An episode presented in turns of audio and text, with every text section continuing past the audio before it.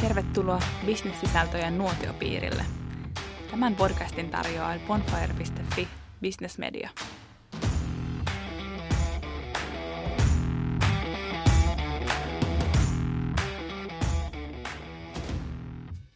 Johtamisen suhde yrityksen kannattavuuteen on meille kaikille selvää. Mutta miten se oikeasti syntyy? Sukelletaan tänään talouden johtamiseen. Minun nimeni on Elisa Kitunen, olen roihuavan Bonfire Business Median toimittaja. Tänään kanssani studiossa on kaksi yritysvalmentajaa. Antti Paussu, myynnin ja johtamisen osaaja yrityksessä myyntijohdon personal trainer. Tervetuloa. Kiitos Elisa. Sekä Timo Toivanen, talouden oivalluttaja TT-valmennuksessa. Tervetuloa. Kiitos, kiitos. Kertokaa lyhyesti, että miten, mitä ja miten te oivallutatte ihmisiä päivittäin, eli mitä te teette työksenne? Joo, talouden oivalluttaja. Ehkä se kertoo jotain. Ää, mä oon työkseni tosi paljon erilaisten ää, ihmisten kanssa ja puhun taloudesta. Eli, eli käytännössä niissä tilanteissa, että, että tota, kohderyhmät haluaa oppia hyödyntämään taloutta siellä liiketoiminnassa ja sen kehittämisessä ja ohjaamisessa ja johtamisessa. Ja siinä on isoja haasteita siinä, että et, et talouden kieli on vähän vaikeaa monille, joten yritetään sitten löytää sieltä niitä helpompia keinoja ymmärtää sitä ja, ja hyödyntää sitä siinä omassa tekemisessä. Aivan. Mä sanoisin, että mun perusmetodi on varmasti sellaisten kysymysten kysyminen asiakkailta, joihin he eivät arkisessa elämässä ole törmänneet hetkeen tai toistuvasti eivät törmää. Eli kun jokaisella meistä oma totuttu toimintamalli on se looginen ja se oikea ja se hyvältä tuntuva ja ympäristö on tottunut siihen, niin siinä on aika vähän sellaista muutosvastarintaa, että mik, miksi toimitantti tänään niin kuin toimit, niin sen takia kun mä toimin viikko sittenkin tälleen samalla tavalla samoja ihmisten kanssa. Ja sitten kun yli kymmenen vuotta tehnyt tätä työtä, niin heittämällä yli sadan yrityksen johtamiseen on päässyt perehtymään hyvinkin syvällisesti ja näkee, että ei näissä ole oikeeta, okei osittain voi olla väärää, mutta, mutta absoluuttista ainoa oikeaa tapaa ei varmasti ole oli Joo. mikä tahansa yrityksen tilanne. Ja nämä on sellaisia älyllisesti mielenkiintoisia juttuja, missä huomaa itse oppivansa ihan varmasti yhtä lailla kuin myös asiakkaat. Koska tilanteet on monia ja johtamistapoja on monia. Osa toimii, osa toimii vähän huonommin, mutta ikävä kyllä ne tulokset tulee joskus vähän myöhemmin.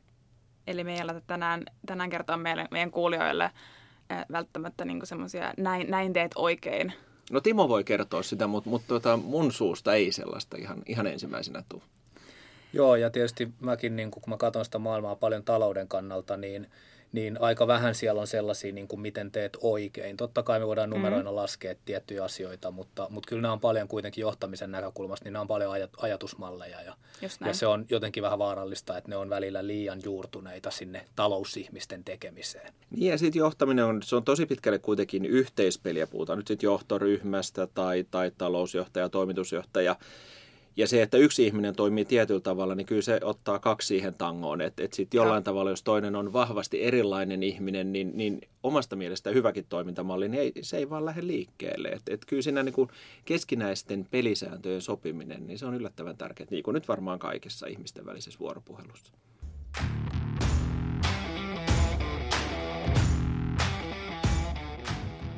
Hei, meidän otsikko tänään on kannattavuuden kohentaminen on johtamistoimenpide.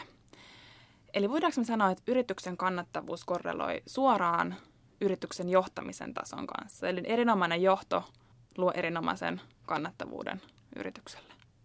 Mä oon tämmöinen binäärinen ihminen, niin, niin ei voi sanoa suoraan näin, koska on tilanteita ja on tilanteita, mutta toki voi ajatella sillä tavalla – että jos meillä on määrätietoinen tapa johtaa ja, ja määrätietoinen tapa hinnoitella, määrätietoinen tapa kontaktoida asiakkaita, kasvattaa asiakkuuksia, jne, jne, niin, niin totta ihmeessä siinä on jonkunlainen loogisuus siihen, että meidän kokonaisliiketoiminta on kannattavaa. Mm-hmm. Mutta aina välikilpailijat tekee elämää vähän vaikeaksi, välillä meidän asiakkaat, suhdanteet tekee elämää vähän vaikeaksi. Kyllä kai se yritysten pidempiaikaiseen logiikkaan kuuluu, että hyvinä aikoina me kerätään vähän sitä kuonaa ympärillemme ja sitten kun yllättäen asiat alkaakin vähän muuttua, niin meillä on edelleen se kuona siinä ympärille ennen kuin me tehdään sopeuttamistoimenpiteitä, niin ei se ihan, ihan noin yksi oikosta ole tässä kohti, mutta totta Mooses onhan tuossa nyt niin puoltotuutta. Niin ja sitten tietysti se, että mitä tarkoittaa, tarkoittaa se hyvä johtaminen, että kuinka paljon siinä oikeasti sitten myös on mukana sitä niin kuin kannattavuusajattelua. Että totta kai niin kuin pitää tähän tuoda se niin kuin kannattavuusnäkökulma, että jos me halutaan tehdä laadukasti kannattavaa liiketoimintaa, niin ei se pelkästään se, että me johdetaan, siellä johtamisessa on paljon niitä erilaisia kulmia, millä sitä lähestytään. Joo. Niin joo, kyllä mä haluan sitten kuitenkin muistuttaa sen, että pitää siellä varmaan sit olla myös niin kuin talouden realiteetit mukana. Ja sitten siinä vaiheessa voidaan sanoa, että jos nekin on siellä kunnolla mukana, niin, niin sitten aletaan olla aika hyvällä pohjalla. Joo. No se on totta. Ja sitten taas tässä ihanassa startup-maailmassa, missä mietitään, että me aletaan ottaa aika fronttiin kustannuksia sisään, koska me rakennamme toimintamallia, joka siinä vaiheessa, kun se lähtee johonkin nousukiitoon, niin kustannukset ei enää nouse yhtään siinä tasossa kuin, kuin mitä yrityksen tuotot, niin välillähän me teemme ihan laskelmoidusti, hyväkin tai tässä kohtaa erinomainenkin johto tekee ihan laskelmoidusti sellaista toimintaa, mikä ei ajan hetkellä tämä olekaan niin kannattavaa tai se on ihan umpi epäkannattavaa. Joo, hyvä ja samaan huomio. aikaan se on täysin laskelmoitu toimenpide ja siitä vielä sijoittajat kiittää sille, että loistavaa muuvia ja Mm. polttakaa vielä vähän enemmän rahaa ennen kuin lähdette oikeasti seuraavaan vaiheeseen. Että... Joo. Niin Joo. tässä pitää myös tämmöinen pitkäjänteisyys ja Joo. pitkäjänteinen strategia.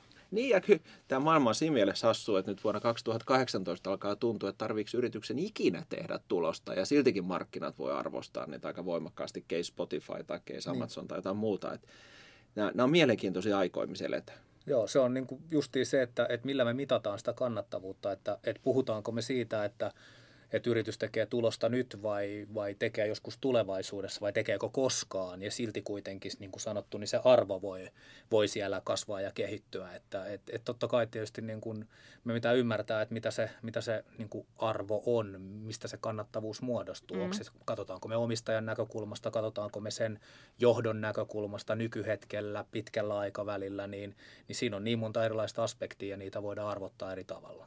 Et ei ole mitään yksilitteistä tapaa myöskään niin kuin sanoa, että mitä tarkoittaa kannattavuus. Niin ja siihen liittyen varmaan erinomaisen johdon yksi erinomaisista kyvyistä on myös tehdä erilaisia tarinoita sen oman yrityksen, sen toimialan tilanteesta, jolloin yhtäkkiä me ollaan jokainen kuultu lukuisia tarinoita, miten Uber on tehnyt sitä, miten Airbnb on tehnyt tätä ja, ja kaikkinensa se, se logiikka, mitä he ovat tuoneet, on, on se, että ne on koko toimialan kontekstia murskaamassa, jolloin se on ihan todella kiinnostava viesti kaikilla, jotka on sillä toimialalla, ketkä suhtautuu pelokkaasti, ketkä innokkaasti, plus meistä sivusta seuraajista, jotka katsoo, että vau, että nyt jotkut kaverit onnistu ilman kuljetusvälineistöä murskaamaan tämän toimintaympäristön Joo. tai ilman kapasiteettia murskaamaan tämän toimintaympäristön. Ja se vaikuttaa ihan varmasti siihen tietynlaiseen valuaatioon, mitä meillä on pääsisällä siitä, että onko tuo yritys tekemässä historiaa vai onko se niin kuin tuhoutumassa jonain päivänä.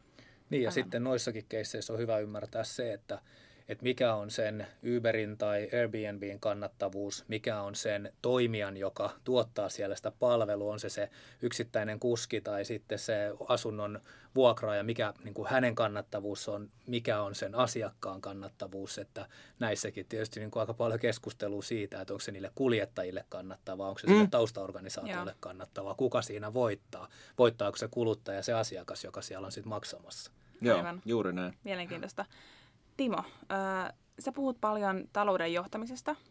Mitä sä tarkoitat talouden johtamisella? No siis talouden johtaminen just helposti, kun me talousihmiset ajatellaan sitä, että se on numeroiden johtamista. Ja Mhm. mitä taas niin kuin mun mielestä se ei missään nimessä pelkästään ole. Eli niin kuin talouden johtaminen kuitenkin lopulta, se, se pureutuu siihen, että se on sen liiketoiminnan johtamista. Se on kuitenkin, niin kuin, ja mitä on johtaminen, sehän on aika paljon ihmisten asioiden johtamista. Eli, eli mä niin kuin näkisin sen, että, että se talous ja ne numerot tulee kyllä sieltä liiketoiminnasta. Eli me ei olla erikseen johtamassa mitään taloutta. Me ollaan kyllä talouden realiteetteja pitämässä siellä mukana ja se on tietysti niin kuin meidän talousihmisten rooli ja tehtävä siellä, että me tuodaan ne numerot mukaan myös siihen johtamiseen. Mm. Mutta me ei olla erikseen johtamassa taloutta, vaan me ollaan johtamassa kyllä sitä liiketoimintaa. Joo, ehkä toi on vähän myös niin kuin vaarallista puhetta, koska nyt puhutaan paljon paljon ihmisjohtajuudesta ja ihm- ihmisyyden asemasta niin kuin organisaatioissa, inhimillisistä arvoista. Ja... Joo, ja sitten justiin niin kuin siihen on helppo sanoa, että, että sil- helposti sit se talousihminen saattaa laskea sitä vaan, ja mitata sitä vaan niin kuin euroissa. Joo. Että mikä se niin kuin henkilöstön kustannus on ja mikä se tuotto, mikä sieltä saadaan. Mutta kun siellä on aina niitä laadullisiakin näkökulmia mukana. Niin ja jollain tavalla, jos mietitään, sä nyt Timo tiedät paremmin kuin minä, mutta mietitään talouden johtamista, niin sehän oli vielä joitakin aikoja sitten ja varmaan vielä tänä päivänäkin joissain taloissa pitkälti sitä, että peräpeiliin katsomalla ennustetaan tulevaa, Joo. niin silleen talouden johtaminen, jos johtaminen on jonkun asian edistämistä ja eteenpäin viemistä, mun mielestä se on kiehtova teema siinä suhteessa, että siinä kohtaa myös se turvallinen talousihminen, niin hänen tulee nähdä, mitä 2019-2021 todennäköisyyksien mukaan tapahtuu kilpailuympäristössä ja tuotteiden kysynnälle ja elinkaarelle ja yrityksen niille ja näille kustannuksille. Ja sitten siitä alkaa tulla todellista niin lisäarvojohtamista siihen muiden realiteettien rinnalla, että mihin tämä bisnes on menossa ja mihin me haluttaisiin, että se menee. Joo, ja siis justiin toi, että, mä itsekin niin kuin haluaisin, että me talousihmiset käännettäisiin katsetta paljon enemmän sinne tulevaisuuteen. Se on just näin, mitä Antti sanoi, että et, et, et, et me niin kuin katsotaan sinne peruutuspeiliin. Ja mun arva, paras arvaus, en mä tiedä onko tässä tehty mitään hyvää tutkimusta, mutta mun Joo. paras arvaus on se, että, että kun me talousihmiset ollaan kuitenkin aika faktapohjaisia, me luotetaan siihen faktaan, se pitää pystyä todentamaan ja vielä numeroina. Joo. Ja sitten kun sitä tulevaisuutta ei pystytäkään todentamaan numeroina, niin sitten tulee se, että me nostetaan vähän kädet pystyyn. Että okei, hei, en, en pysty sanomaan varmasti, joten luotan mieluummin siihen jo menneeseen toteutumaan. Ja sitten jotenkin niin kuin sen avulla yritän NS-faktana ää, ennustaa sitä tulevaisuutta. Ja sitten siihen kun lisää vielä sen, taas kerran sen ympäristön, missä talousihminen on yrityksissä, kun, kun tyypillisesti nyt myyjät tai, tai asiakasvastuulliset tekee jonkunlaisia ennusteita, että mitä seuraava tilikausi tuo tullessaan. Ja me kun olemme taas perusluonteeltamme aika optimistisia, niin jos se nyt on ihan niin kuin bonuksiin sidotuista tavoitteista kiinni, niin kyllähän me jokainen nähdään, että asiakkuudet kasvaa.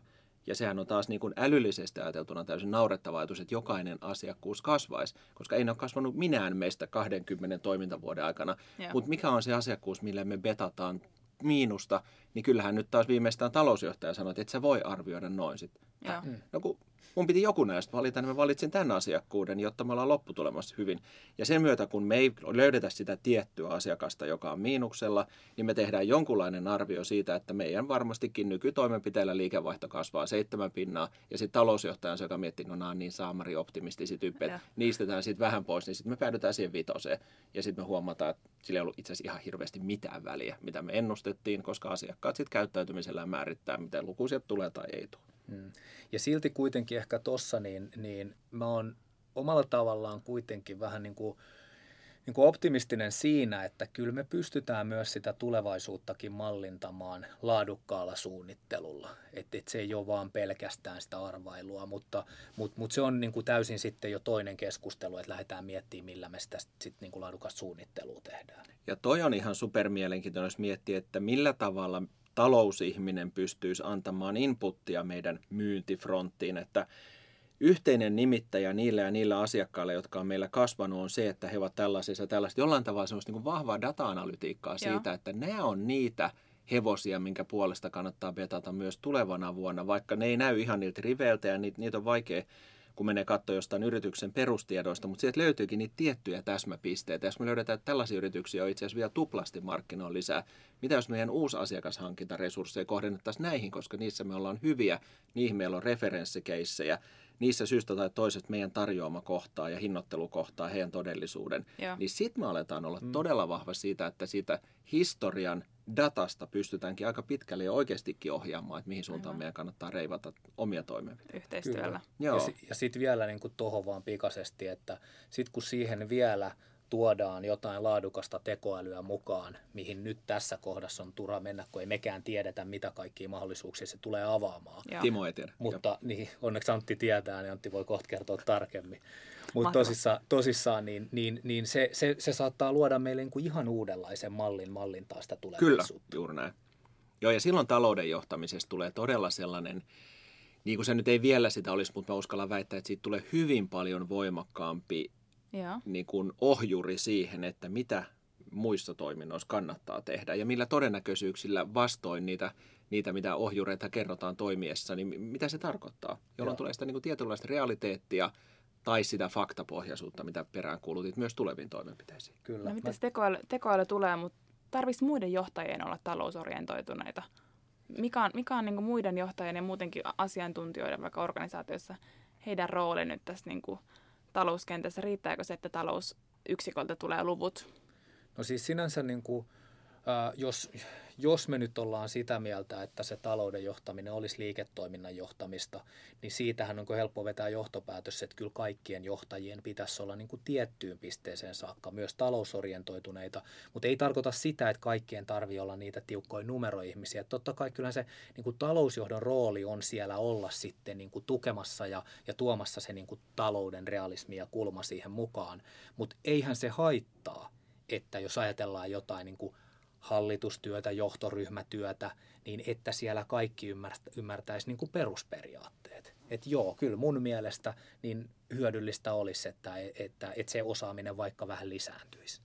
Joo, kyllä mä vahvasti samaa mieltä. Kyllä mun mielestä johtamisen perusyleissivistykseen kuuluu se, että ymmärtää talouden realiteetteja, ymmärtää markkinoinnin realiteetteja, ymmärtää tuotekehityksen, jos me ollaan tuotekehitysympäristössä realiteetteja, jotta sulla on se tietynlainen pohja siihen, että sä pystyt tekemään fiksua johtoryhmätyötä tai hallitustyötä tai strategista työtä, niin, niin se, että antaisi hirmu paljon tasotusta vaikka talouden rintamalla, mm. niin mun on hirveän vaikea kuvitella, vaikka siellä olisi kuin talousviisas vieressä, että et se tulisi niin isosti hyödynnettyä kuin siinä, että meillä on tietynlainen pohjaymmärrys asioista. Ja just niin kuin Timo sanoi, se ei tarkoita, että, että niin kuin talousjohtajan rooli olisi jotenkin vähäpätöisempi. Hän pystyy tuomaan siihen kontekstiin sit paljon paljon asioita lisää, mutta ettei tarvitse ihan perusasioita jankata tai perustella ihan, ihan niin kuin kokouksesta toiseen, niin Joo. kyllä se vapautta energiaa taas jonkin vähän järkevämpää keskustelua.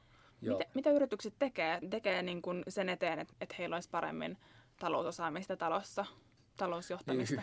Hyvä kysymys, koska kyllä, kyllä mun kokemus on se, että, että siellä on myös niin kuin ihan niin kuin korkeallakin tasolla yllättävän paljon ihmisiä, joilla ei välttämättä ole se osaaminen ihan riittävällä tasolla. Että justiin tämä, mihin niin kuin Antti viittasi äsken, että, että olisi se niin kuin perustason osaaminen, niin kyllä mä, mä, mä näen siellä tuolta taas sitten tuo valmennuskentässä, niin kyllä mä törmään siihen, että, että siellä olisi kehitettävä. Mitä, mitä yritykset tekee? Totta kai niin kuin yritykset tekee parhaansa, siinä sehän on ihan selvä. Siellä on monesti se talousjohto, joka on siellä auttamassa, mutta siinä on niin kuin haastetta ehkä siinä, että ei puhuta yhteistä kieltä.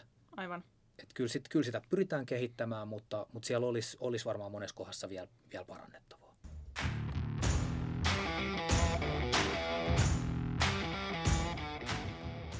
Hei, mennään takaisin vähän tuohon kannattavuuteen. Tota, miten kannattavuutta voi mitata? Onko se niitä euroja viivan alla?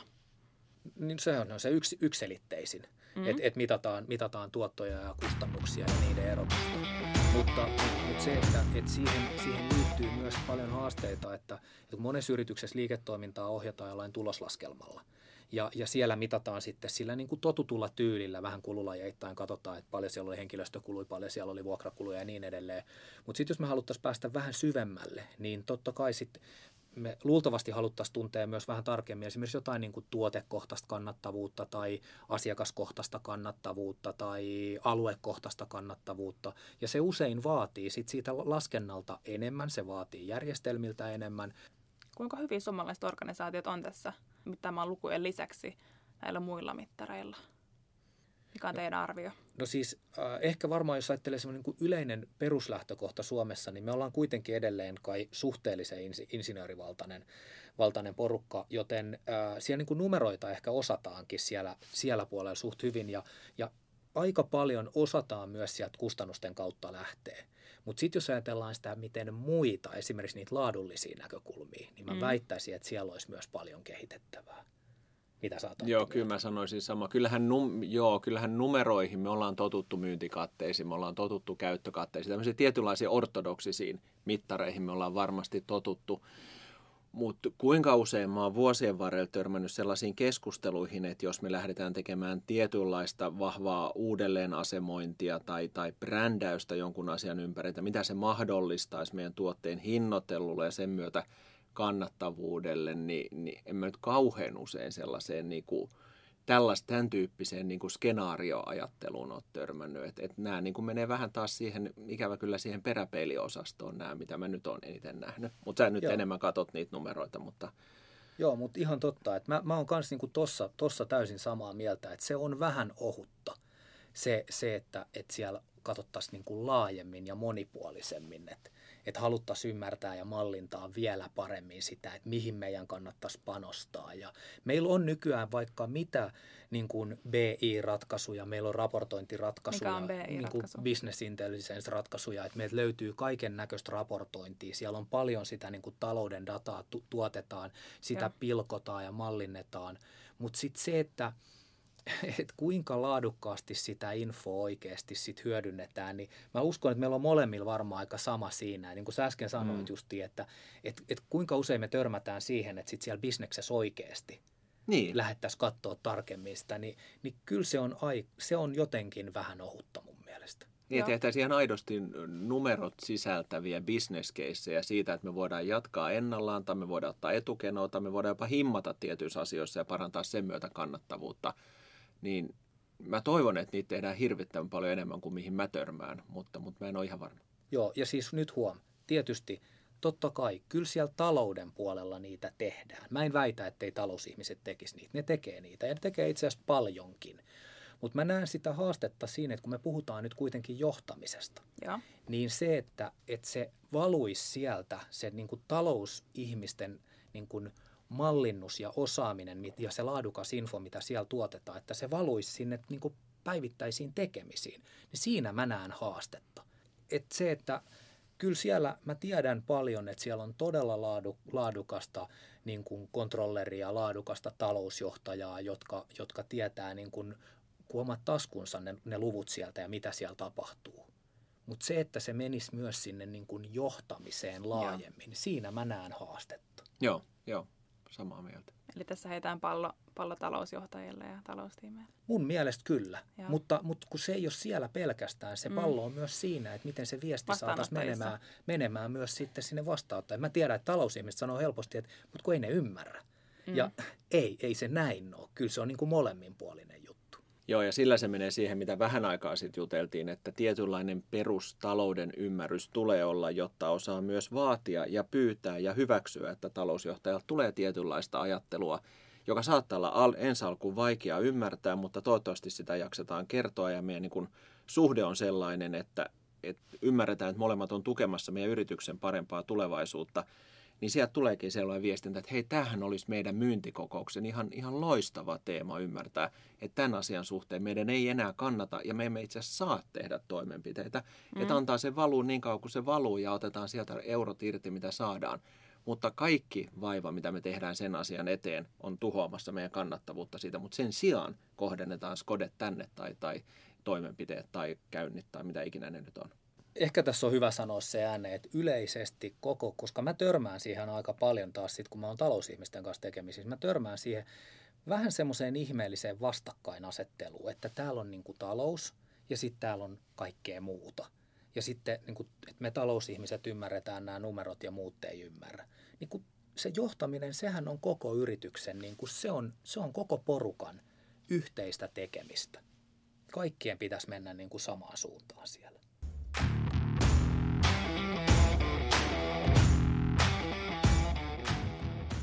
Millä autoilla te ajatte? Maja Volkkarille. Maja Mersulla. Okei. Okay. No hei, mietitään vähän Opelia. Opelin elinkaaressa on ollut vaiheita, jolloin kannattavuus ja markkinaosuus on ollut hyvin alhaalla. Mutta sitten määrätietoisilla kampanjoilla ja toimenpiteillä asiaan on saatu muutosta. Miten Opelin moderni brändi ja kannattavuus on saatu, saatu nousuun? Joo, mä oon jo sen ikäinen, että mä pystyn kertoa, että mulki on ollut Opeleita matkan varrella. Ollut Korsaa silloin, kun oltiin tota, vaimonkaan kahdelle ja sitten oli Astraa, kun oli yksi lapsi ja sitten oli Vectraa, kun oli kaksi lasta. Ja tietynlainen, mä en ollut silloin ainoa Opel-kuski liikenteessä, ihan, ihan tällainen toimituksellinen huomio. Eli, eli silloin oli tietynlaista Opel-kantaa aika vahvasti, mutta sitten siellä tehtiin jotain uudistuksia. Mä en, mä en sen tarkemmin tiedä, oliko ne niinku teknisesti tai, tai designin kannalta niin pohjanoterauksia, mutta syystä tai toisesta kuitenkin Opelin markkinaosuus laski, eikä vaan nyt tässä ihan härmässä, vaan ihan niin kuin laajemmaltikin. Ja Mm. he tarttu härkää sarvista ja, ja paransivat huomattavasti designia ja, ja moottorit käsittääkseni on ollut vähintäänkin semiluotettavia ihan kautta maailman historian, mutta markkinaosuus ei lähtenyt nousuun. Eli, eli ol- oli jollain tavalla tilanne, että he olivat käyttäneet paljon rahaa siihen, että tuotteen laatu olisi parempaa, Mutta niin kuin meillä ihmisillä helposti on, jotkut mielipiteet jää päälle, ei, ei aleta oppelistiksi ja, ja on paljon rumempiakin tapoja, mitä, mitä mainita asiasta. Ja he lähti siitä rakentaa, jos he olivat tehneet tätä niin kuin teknisestä kulmasta ja design-kulmasta, jotka on kuitenkin aika merkittäviä asioita, kun puhutaan autosta, niin he lähti tekemään markkinointikampanjaa, missä oli jotain arvostettuja jalkapallovalmentajia, lentää bisnesluokassa ja Opelin avaimet tippuukin sinne niin kuin turistiluokan puolelle. Eli sellaista, että eihän bisneksessä lentävä ihminen lennä Opelin. No kas kummaa tämä arvostettu jalkapallovalmentaja lenskin siellä. Ja, ja sellaisia niin kuin muita elementtejä, millä haluttiin hiukan sokerata ihmisten pinttyneitä mielipiteitä. Ja he teki markkinastadia, ne huomasivat, että ihmisillä on vahvoja mielipiteitä Opelista nuoren sukupolven, jotka ei eläessään ajanut Oppelia tai ei juurikaan ollut mm. Oppelin kyydissäkään. Eli tällainen minulla on vahva näkemys, että joku asia on kehnosti ja mulla ei ole itse asiassa mitään kokemusta, se pohjautuu johonkin outoon asiaan, niin määrätietoisen ja siis isoilla rahoillahan he joutuu, kun ne pelaa sellaista peliä, kun ne pelaa, niin isoilla rahoilla tekivät markkinointikampanjoita. Ja kyllä se alkoi sitten nousta sieltä se markkinaosuus, kun ihmiset sai kokemuksia oikeaa niin kuin itsensä ja, ja oman verrokkiryhmänsä kokemuksiin, niin huomasivat, että itse asiassa tuotehan on hyvinkin kilpailukykyinen hinnaltaan ja laadus ei tarvitse antaa periksi. Ja tämä ei ole mikään Opel Puffi, mulla ei tällä hetkellä ole Oppelia, mutta siellä oli monta sellaista asiaa, mitä haluttiin kääntää kokemuksena toiseksi ja he onnistuivat siihen. Mutta isoja ponnisteluja ja rohkeat ponnisteluita. Että sitten taas uskoako siihen, että laajat markkinointikampanjat ja koeajokampanjat pystyy tässä maailmassa muuttaa jotain, ja. niin he uskoivat. Ja me tiedetään yhtä monta muuta merkkiä, jotka eivät ole uskoneet siihen ja, ja mikä osuus ei ole lähtenyt nousuun. Aivan. Eli johtajilla on ollut näkemyksellisyyttä tässä niin, näkemyksellisyyttä ja, ja varmaan tehdä. myös, niin kuin, joo, jos jollain tavalla niin kuin yrityksen hallitus on se, joka määrittää strategiaa ja johtoista toteuttaa, niin kyllä siellä on ollut vahva rohkeuteen. Mä kiteyttäisin sen sanan, että, että uskotaan, että tällaisilla toimenpiteillä on merkitystä. Aivan.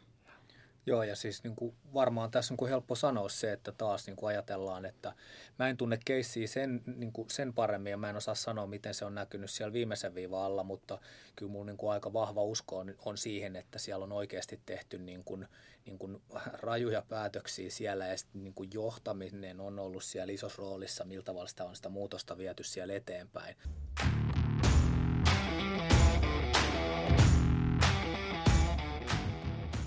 Viimeinen kysymys teille. Kuvitellaan, että mä oon ison yrityksen toimitusjohtaja, juuri aloittanut, ja alalla, jos on tämmöinen joku suuri transformaatio käynnissä ja yrityksellä menee kehnosti, sanokaa muutama tai yksi tai muutama vinkki, mitä mun pitäisi lähteä ensin tekemään, jotta pystyisin kohentaa mun yrityksen kannattavuutta toimitusjohtajana? Jos saisit ihan nyt niin kuin ensimmäistä päivää toimitusjohtajana, niin kyllä mun vinkki olisi se, että juttele tosi paljon teidän asiakkaiden kanssa ja menetettyjen asiakkaiden kanssa, henkilöstön kanssa. Jos on mahdollista päästä tietokannasta kiinni, niin pois lähteneiden henkilöiden kanssa. Yritä kerätä itsellesi. Sua jos suotta siihen tonttiin valittu, sus on nähty potentiaalia, niin ennen kuin sanat hirvittävästi muiden ympärillä olevien, jotka on elänyt sitä transformaatiota ja, ja ikävä kyllä ihmisten välisen tekemiseen liittyy myös tietynlainen oman agendan politiikka, niin yritä muokata itsellesi tosi vahva ymmärrys siitä tai näkemys siitä, että mitkä syyt on johtanut tähän tilanteeseen ja mitkä on kuitenkin niitä vahvuuksia, jotka ei ole päässyt syystä tai toisesta nyt näyttäytyy ihan sitten tulosriveillä. Ja sen jälkeen juttele sitten niiden ihmisten kanssa, jotka ovat olleet näitä asioita niin kuin siinä ydinryhmässä tekemässä ja, ja katso, miten teidän maailmankuvat kohtaa tai ei kohtaa. Erittäin hyvä vinkki. Ja sitten tietysti niin kuin aika äkkiä sitten tämän jälkeen, niin sitten tietysti niin kuin se tulevaisuuden visio selkeäksi, että mihin päin lähdetään. Ja sitten tietysti tulee ehkä toi sun kysymys, että, että palkkaatko muutosjohtajan tai konsultin siihen, niin sitten tietysti, että no löytyykö meiltä se osaaminen sitten sen, jos tämä nyt niin kuin oletettavasti tällä kun maalasit, niin muutosta vaatii, niin löytyykö meiltä se osaaminen sen muutoksen luotsaamiseen vai onko siellä jotain sellaista sitten niin kuin sisällä, että, että, että on parempi ottaa vaikka vielä ulkopuolelta lisää. Nythän tässä oli oletus, että, että sä oot toimitusjohtajana vähän tullut Kyllä. ulkopuolelta, mutta tarviiko sinne lisääkin sitä vai löytyykö se sitten se sisältä, se tahtotila lähtee luotsaamaan sitten sinne haluttuun uuteen suuntaan? Juuri Ja, näin. ja, ja totta kai tietysti numeroihminen sanoo, että kato myös numeroita. Eli, eli niin kuin ensin se historia haltuu, mitä siellä on tapahtunut ja, ja sitten totta kai niin kuin lähdetään ehkä ennustamaan ja mallintaan sitä, että okei, että minkälaisiin suuntiin me voidaan sitten lähteä. Sulla Joo. oli kuitenkin se kannattavuuskin siellä mukana siellä kysymyksessä, niin tietysti jollain aikajänteellä taas sitten käännetään se kannattavaksi. Hei, Antti Paussu ja Tiivo Toivan, Toivonen, oikein paljon kiitoksia tästä hyvin ajatuksia herättävästä keskustelusta. Kiitos paljon. Kiitos. Minun nimeni on Elisa Kitonen ja tämä oli Bonfire Podcast.